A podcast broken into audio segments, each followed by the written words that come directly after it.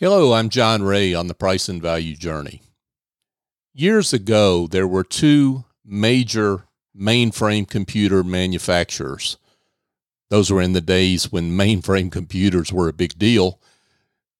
IBM and Amdahl were the two players in the market. Of course, IBM was the market leader by far and away, and Amdahl was the upstart competitor.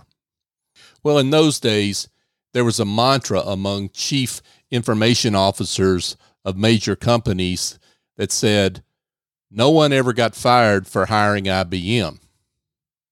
You see, even if as a CIO you believe that an Amdahl mainframe offered faster performance at a lower cost than the IBM equivalent, as a CIO you were reluctant to propose a multi million dollar corporate commitment to what was regarded as the upstart. A choice for IBM was the safe, understandable decision. If you advocated Amdahl, on the other hand, your own decision making ability might be questioned.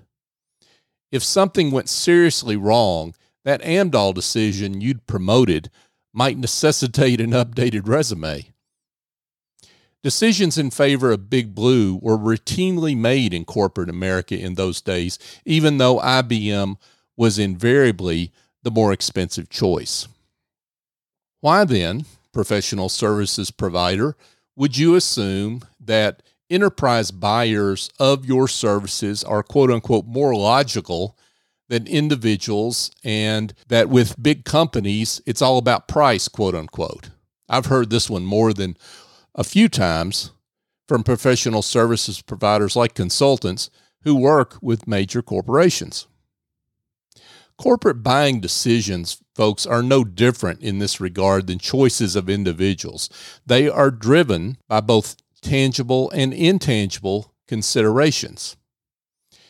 In the IBM Amdahl case, the intangibles of fear and risk avoidance routinely overcame quote unquote logical price considerations. For you as a professional services provider, it's not a question of right or wrong or that big companies are dumb.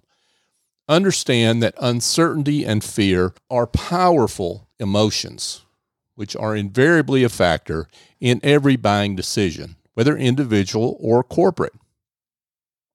The question you need to answer objectively is whether you're a safe choice or a risky choice.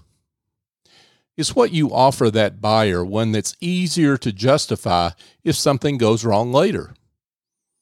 Is there a smaller downside?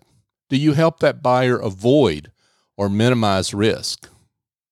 If so, you're offering value.